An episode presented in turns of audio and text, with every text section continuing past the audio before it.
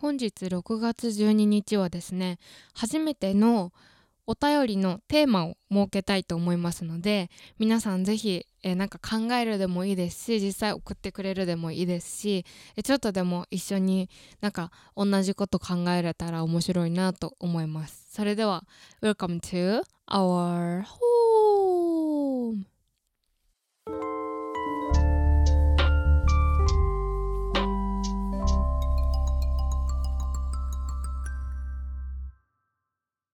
ということで第103回身内ラジオ始まりましたけれども皆様いかがお過ごしでしょうか？えっ、ー、とですね私事なんですが合計再生回数が5000回を超えましてあの 5.1K を超えましてあのありがとうございます。めちゃくちゃ嬉しいですね。最近すごく聞いてもらえる人も増えてあのどんな人が聞いてるんだろうと思って。でなんか今までメールフォームあったんだけどなんかこう一番好きな映画を送ってくださいってアバウトに言っていたのでまあなんとなく送りづらいかなとか思って日々考えていたんですが日々考えている中でですね私が最近毎日この前まで息をするようにシンプソンズを見ていたんですけど最近は息をするようにちびまる子ちゃんを見ているんですね。で本当に私はさくらももこが大好きでこじこじだったりとかエッセイもそうだしあのとにかくたくさん唯一読める本がさくらももこっていうくらい、まあ、本っていうかエッセイがさくらももこっていうくらいもう何回も生き物図鑑とかが本当何回も読んでいてでそれくらい好きなんですがあのー、最近ちびまる子ちゃんがもう見れなくなったっていう話をねあのー、このラジオでもしたんですけど、まあ、昔のちびまる子ちゃんですよね新しいやつだとネットフリックスで見れるんだけど昔のやつが見たくてでアマプラで見れてたんだけど見れなくなって最近 UNEXT でですね復活したのでここ1ヶ月くらい毎日まあここ2週間がすごい見てるかなより。で1日67話くらい見るんですけどなんかねあのー、マルコってやっぱり毎週やってるアニメ日曜日やってるアニメだからあのー、すごいなんだろうな季節にあの順応しているんですよね。すごい見てる人見てる人はわかると思うんだけど、まあ、今だったら梅雨の時期の回もあるしあのお花見だったりとかお祭りとかあと雪が降ったりとか、まあ、そうやっていろいろ季節が移り変わっていくので爆速で1年間を体験してるような気持ちになるんですがそんな中でもですねちびまる子ちゃんの中でやっぱりすごい人気の時期といえば夏休みなんですよね。で夏休みってさ、まあ、もちろんみんな体験したことあると思うんだけどあの小学校の、まあ、まるちゃんは3年生なので小学校の頃の夏休みの会をね見てると、まあえっと、市民プールに行ったり学校のプールが開放されててそこに行ったりだとかもちろんマルコのね性格なの怠け者の性格なのであのいつもね宿題をギリギリまでやらないんですね。であの宿題前日の夜になってやる。でその前日の夜に家族総出でもう茶の間にみんな集まってマルコの宿題をねやって。でもう「なんであんたこんなんすんの?」みたいないつもこんなんすんの「しょうがないじゃないか」みたいな感じでもうわーってもうてんやわんやになるんですけどあのマルコは本当にもう夏休み終わる3日前くらいまで何もしてなくてでそういえば思い返したらお天気をつける表っていうのを書かないといけなくてその存在をすっかり忘れてで、まあ、毎日やらないといけない系だよね。絵日記とかさ。でそれを忘れててラジオ体操とかね。でそれをあの一気にこういろんな友達に聞いたりする電話するんだけどみんな旅行行ってたりとかあのギリギリまで行ってたりとかお姉ちゃんにはもう絶対手伝ってやんないからっていう風に言われたりして、まあ、結局教室に行って泣きながらやるんですがあのすごいわかるんですよね。もうなんかラジオ体操の表を提出するとかお天気の表を提出するとかもうすごいなんか走馬灯じゃないけどすっごい蘇ってお天気つけるのよ。私もあったんですよ。で私はあのー、本当にえっとね母親によく言われるのは夏休みが終わった後夏休みのプリントを渡されたみたいな話をよく聞聞くんですね。だから夏休み前に親御さんに書いてもらってくださいとか夏休み前のこう夏休み中にこういうことがありますっていうお知らせの紙だったりとかっていうのを夏休みの後に渡す。私はなんかプリントをいつも貯めてたので机の中とかカバンに。それを親に渡さなくて期限がもう今日の朝だったみたいなことがすごいよくあるんですあったんですよね。でなんかまるちゃんもよくやるんだけど、まあ、とにかく忘れ物をするんですよね。でなんか図工の家からペットボトルとかいろいろ持ってきて家から作って持ってきたものだけで工作するみたいなのとかももうあの丸々忘れてみんなから泣く泣くもらってやるみたいな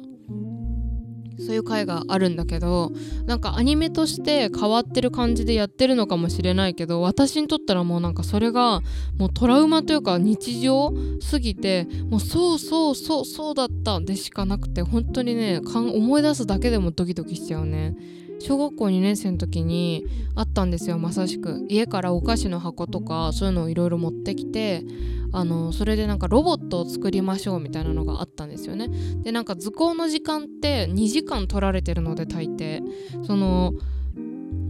1時間だったら次の日まとか来週またやるからその時に持ってきてねとかできるんだけどその2時間で完成させるっていうやつの時に私は何も持ってこなかったの。で本当にその時間まで何も気づかなくてもう絶望。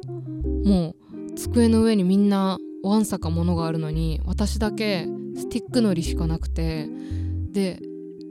もうほんとなんか机の中のゴミカスとかを集めて作ろうと思ってたくらい本当に絶望。もう汗みたいな感じで。そしたら先生がね2年生の時の先生がすっごい厳しい先生だったんだよね。女の先生だったんだけど若い。あの工藤さんなんで持ってきてないんですか？っていう風に言われてみんなの前で。でもなんか黙っちゃって。なんかいやわかんないですみたいな私もみたいな感じだったと思う、まあ、なんて返したか覚えてないんだけどその時の先生に問い詰められた初めての感覚もうその焦りみたいなの本当に忘れないので私はまるちゃんにすごく共感するタイプなんですがなんかね私のラジオのリスナーさんってあのすごく穏やかで優しい人ばっかりなんですよ。でなんか私的に私は結構真逆なかなと思っていてあの私のラジオのリスナーさんってこう手芸ができたりとかすごいあの本が好きだったりとかあのそここまめになんかこういろいろやってたりとかまあなんかその本当にこうなんだろうな優しい穏やかな人が多いんですよね。でもなんか私は本当なんか三つ編みもできないような人間なんですよ。なのであの不思議なんですよね。こう似た人が引き寄せられると思っているんですけどポッドキャスト自体がそういう媒体なのかっていうのはちょっと分かんないんだけどみんなどんな人なの？なんでこのラジオ聴いてるんだろうと思ってそれを知るためにみんなメールのテーマを今日は決めたのでぜひ送ってきてください。今日今月の6月7月7月のしようか。6月と7月のメールテーマは皆さんの夏休みの思い出を聞かせてください。です。ね。でこれなんでかっていうとさ今みたいに私みたいにさギリギリで宿題やってた人もいれば、まあ、本当に余裕を持って最初最初に全部クリアしてる人もいれいるわけじゃん。でなんかこう夏休み私は本当に家にいたんですよ。あの外に出たくない暑いから。でマルコも一緒なんだけどみんなはどんな夏休みを過ごしてましたか？で1個限定したいのがあの大人になってからの夏休みではなくて学生時代小中高の夏休みの思い出を聞かせてくれたらなと思います。どこに行って楽しかったとかなんだろうな。まあその宿題のことが一番聞きたいかも私は。宿題どういうタイプでしたみたいな。早く終わらせるタイプでしたとか。あの早く終わらせない人に移されて嫌でしたとか、まあ、私は本当にそういうふうにあの方に方々にお世話になって生きてきたので本当になんかそういう厳しい意見は甘んじてあの受け入れなければいけないという感じなんですけれどもあのー、どういうこう子供だったのかみたいな話をすごい気になりますね。まあ、現在進行形で高校生だよっていう方もこれから夏休みどどこに行きますとかねそういうメールをぜひ送っていただけたらなと思います。メールの送り方はですね説明欄と概要欄にそのまま色が変わっているメールアドレスのボタンがあるのでそこを押してそのままメールを送っていただくこともできます。宛先は letter.to.aco.gmail.com letter.to.aco.gmail.com レターの綴りは letter.to.ako.gmail.com えー、綴りは全部小文字になりますのでお気をつけください。ということでですね皆さんからのメールぜひお待ちしております。私の夏休みの思い出は、まあ、もちろん今話してた宿題のこともあったりとかあと学校が開放されてたプールとかの思い出も懐かしいですね。あの入った瞬間はいいんだけど脱ぐ時にうちは家庭科室で着替えをしてたんですけどあの家庭科室でなんでこう着替えの勝手がこうもう通気性も悪ければあのびしょびしょなので水着がすごく脱ぎづらくてなんで帰りはこんなにめんどくさいんだと思ったりしたの覚えてますけれどもあとなんだろうな。小学校の夏休みって言ったらその近所じゃんやっぱり。近所で遊んだりとかおばあちゃん家行ったりとかだけどそうこの前あそう昨日ちょうど「あのワンピースの24時間放送特集っていうのがあったんですよ。ワンピースフィルムレッドがあのワウワウで初放送を記念して24時間ワンピースの映画をやり続けるっていうのがあったんですけどその中で、まあ、ちょっと見てたら偶然 3D の作品 3D 映画が始まった当初の作品がやっててであの30分くらいのやつなんだけど 3D 仕様なのでいつものワンピースの画風と違うんだけどあの麦わら帽子を海軍に取られて取り返しに行くっていう話なんだけどあのそれがトリコ当時2本立てでやってたトリコと同時上映の映画だったんですよね。なのであの私はトリコがすごい好きだったので「ワンピースはそんなに見てなかったんですよ当時、まあ、見てたか。見てたんだけどちょうどあの白ひげ頂上決戦の時ですね。でトリコはすごい好きだったのであのー見に行ったんですけどその見に行ったのがおばあちゃんといとこと一緒に見に行ったんだけどおばあちゃんと映画を見に行ったのが初めてだったのですごく不思議な気分だったんですよね。最初はなんかアニメだから一緒に楽しめるかなって思ってたんだけどおばあちゃんも 3D メガネを一緒につけてあの飛び出してくる麦わら帽子を一生懸命手を伸ばして掴もうとしていたのが横目で見ていてとても可愛かったなっていう思い出が蘇りましたがまあなんかみんなもねそういう話まあなんかどういう感じで過ごしてました？だらだら過ごしてました？ギリギリでしたとか私のいとこのね地域は田舎なのであの自然がね豊富じゃないですか。であの植物採取のあの、自由あ自由研究じゃないよあの夏休みの宿題が絶対だったのがすっごい衝撃でした。植物をとにかく採取してで新聞紙に挟んでで何十種類か決まってるんですよ。でそのなんか漬物石みたいなのを上から置いてあのペラペラにするんですね水分を抜いて。でそれを画用紙に貼っつけてその植物を全部調べて画用紙に書いてみたいな模造紙かに書いてみたいなのをやってて私はそれをの宿題が絶対だっていうことが本当に労力がすごすぎてびっくりしてあの私もかまけてあの一緒にやらせてもらってそれを自由研究として提出したっていう思い出があります。もうどこまでもなんか怠け者で話してると嫌になってくるんだよね本当に。ね。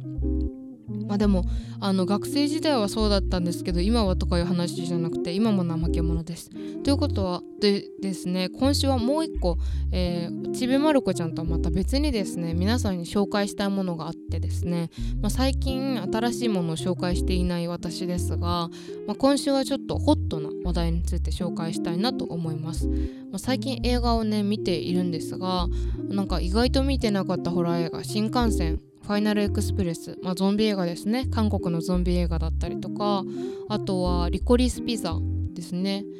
とか見たりあとね今日あのアカデミー賞の日本のアカデミー賞主演女優賞を受賞した「ケイコ目を澄ませて」っていうあのボクシングの耳が聞こえない女の子がボクシングをするっていう映画をあの見ました。アマプラで配信が開始され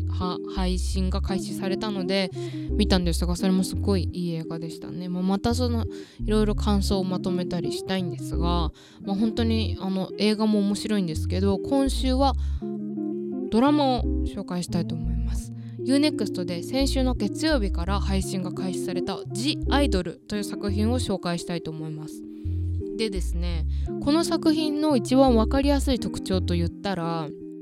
まあ、本当に話題性が豊富というところがありますね、まあ、5つくらいめちゃくちゃあるんで30個くらい本当あるんだけどと5個くらい紹介するとするとまず1個目は制作が、えー、A24 ということですね、まあ、みんな大好きっまあでもなんか最近本当に A24 だったら何でもいいのかっていうのは結構評論家の中であの記事になったりっていうのよく見ますが、えー、その中でもですね監督を務めたのが、まあ、ユーフォリアの制作陣ということで、えっと、HBO、まあ、今回も HBO なんですがはが、えっと、配信元でなんかユーフォリアがですねあのゼンデイヤ主演のティーン向けのドラマティーン向けっていうかティーンネイジャーが主役の物語なんですが、まあ、これも本当に UNEXT 独占なんでぜひ見てほしいんですがもう本当になんか色彩音楽演出えー、ファッションもう全てがアイコニックでもう最高に大好きな作品。もう何回も何週も見てるんですけど私は。あのもうそのすごくね過激なんですよ。その監督のあのー特徴として、まあ、すごいなんか過激っていうと、まあ、人殺したりグロテスクとかいう方ではなくてすごく、えー、セクシーなシーンが多いです多いんですよね。ですごくなんかこう間接的にみたいなことではなくて本当直接的もう見えるもんは全部見えるしみたいなもう言うもんは言うしみたいな感じででもそういうもう本当に今の時代にすごいすごいことをしてるな。それで売れるんかいっていうすごい人がいるんですがその人が監督でもともと女性が監督だったらしいんですがこの主演を務めるザ・ウィーケンドっていう歌手がいるんですがその歌手が制作に、えー、主演とともに関わってるんですがそのちょっとあの意見の食い違いがあってあの105億の、あのー、制作費とともにその女性監督は去ってしまったということで、まあ、結構痛手を食らったらしいんですがその3つ目の、えーと、特徴としてそのさっき言った「ザ・ウィーケンドが主演で関わっているということですね。これダブルキャストじゃないけどあのザ・ウィーケンド黒人歌手ですよね。あの2013年くらい12年くらいにガッて売れ始めてアリアナ・グランデとのコラボ曲「ラブ・ミ・ハーダー」だったりとか、まあ、ちょっと80年代っぽいサウンドがすごく人気な歌手ですが、まあ、ずっと彼の中で映画を作りたいみたいな願望があったみたいでその物語をやっと出して、えー、昇華させたのがこのドラマ「G アイドル」なんだそうですがその彼ともう一人の主演女性、まあ、恋人役ですね。を務めるのがリリー・ローズ・デップジョニー・デップの娘ですね、まあ、すごくいろんな作品に出演していてもう本当に顔立ちも綺麗でシャネルのアンバサダーを務めているのでもう本当にもうなんだろうなルックスから演技からも全部が完璧っていう感じの彼女は今回のあの売り出し中のポップスターの役なんですがもうそれにぴったりですね。本当に若者から人気がありそうなポップスターっていう感じがもうバッチリハマっているのですごいなと思うんですがその2人がですねもうそのザ・ウィーケンドがあの演じている役がクラブのオーナーなんですけど新興宗教の教祖教祖っていうかまあ一番上の団体の存在であるっていうところがあの彼女がですね売り出し中のポップスターの彼女がまあその彼とクラブで恋に落ちるんですがちょっと彼の危ない部分がいろいろ見えてくるみたいな話なんですよね。でそれプラスその2人の関係プラス彼女が芸能界を生きていく中でのその苦悩みたいなものその芸能界の裏みたいなものをすごいはっきり描いているっていうところも特徴の一つなんですがなんかね物語はまあめちゃくちゃ平凡って言えば平凡っていうか、まあ、今までにもありそう斬新な設定ではないユーフォリアみたいにその薬物中毒の高校生が主役みたいなパンチのあるあのあらすじではないのでどこが私がおすすめしたいかっていうと色ですね、まあ、毎回本当に色彩が際立つ、あのー、特徴があると思うんですがこのドラマはもう本当に赤と黒がもうよく目につくというかもうその暗闇の中でスポットライトが当たっているかのようにこう布の生地だったりとかいろんな質感でいろんな色を見せてくれるんですよね。でそれがすごく刺激的でで彼女がですね、あのー、性的欲求の中にちょっと攻撃されたいっていう欲が強いあの思考にあるっていう設定なんですね。でそことあのそれを満たしてくれる彼っていうところで、まあ、ちょっと暴力的、まあ、首を絞めたりだとかっていうところのシーンがあってそれがあの暴力を振るわれて喜んでいる女性っていう形があんまり良くないっていう風にあにすごく批判されてる面もあれば、えっと、フランス彼女はフランス人なんですがリリー・ローズ・デップが。なのでそのヌードとかには寛容であるべきみたいな風な風潮と、まあ、ちょっとなんかこうフランスからアメリカに何だろうな結構挑発的なメッセージを送り込んでいる、まあ、だからこれが大ヒットしたら結構問題な感じなんですけど。であのそこを私は注目して見ているんですがもう一つ注目すべきところ。脇役がめちゃくちゃ豪華っていうところですね。もう今のポップスターというか本当にこの売り出し中の女の子の話ではあるんだけどその周りを囲んでいるのが本当に今その状況下に置かれているアーティストたちが実際にそのまあスタッフであったりとかバックダンサーであったりとか役柄は違えどそういうドラマに出演していて彼らの言葉から吐くセリフがなんとなく彼らの本当のアーティスト業とリンクしているように思えてくるっていうところが私的にはグッとくるんですが、まあ、例えばトロイ・シバンだったりとか、まあ、彼も一人のポップスターですがあとは、えっと、一番注目されているこのドラマを見る機会が多くなる理由になっているのがブラックピンクのジェニーがあの彼女の親友役で出ているんですね。彼女バックダンサーなんですがあの、まあ、当時は映像公開前はエンジェルっていう風に呼ばれていてあのどんな役柄なんだ、まあ、悪役なんじゃないかっていう風に今のところは言われているんですが、まあ、私が1話見た分では、まあ、悪役にもなりうるけどもう本当に可愛い女の子っていう感じででザ・ウィーケンドもジェニーのキャスティングに対してその彼もが直接関わっているから彼の話だともうジェニーは本当に可愛らしいお人形としてもうただ座ってそこにいてくれたらいいもうだからその作品の話題性だったりとかその花を添えてくれたらいいみたいな感じで言ってるんですね。でそれに対してブラックピンクのファンはもう本当にあのジェニーの初めてのドラマ出演なのであのそんな風にねただのお飾り人形みたいな風に存在に扱うなと。でなんか結構彼女があのー、激しくこうみだらなダンスをするみたいなところも多かったりとか、えー、男性のバックダンサーとのスキンシップが多かったりだとかそういう過激なシーンも含まれているのでかなり韓国本土ではというかブラックピンクのファンの間ではすごい炎上しているんですね。でこの映画は本当に炎上の内容が多くて内容というかもう炎上が多すぎてちょっと私はいかがなものかとそこの部分に関して思うんですが、まあ、そこを何も見ないでまずドラマを見たんですね。で今のところ毎週1話更新毎週月曜日に更新されているので今見れるのは第1話のみなんですが1話のみでもだいぶなんかこのドラマの味が出ていて私はすごく好きだったんですけど、まあ、ユーフォリアがすごく好きなので、まあ、案の定好きなんですけどただこれからの展開としてあのユーフォリアと比べるならあっちのあのメインは高校生なんだけどこっちのメインは大人なのでの世界なので、まあ、これからお金だったりとかもっといろんなことが絡んでくると思うのね。でもっと過激になっていくだろうしなんかそこをやりすぎるとどうなっちゃうんだろうなって、まあ、周りも含めて周りの反応も含めてすごく気になるものではあるのででザ・ウィーケンドもあのアーティストとして叩かれている部分がちょっとあってあのコンサートがあったのにもかかわらずあの3曲歌ってあの役が憑依していて声が出なくなって歌手としての自分を忘れてしまったからできないっていう風にコンサートを中止したらしいんですよね。でそれとかも両立できないんだったらやめてくれみたいなことファンからすごく言われててまあそうだよね。ずっと楽しみにしててさ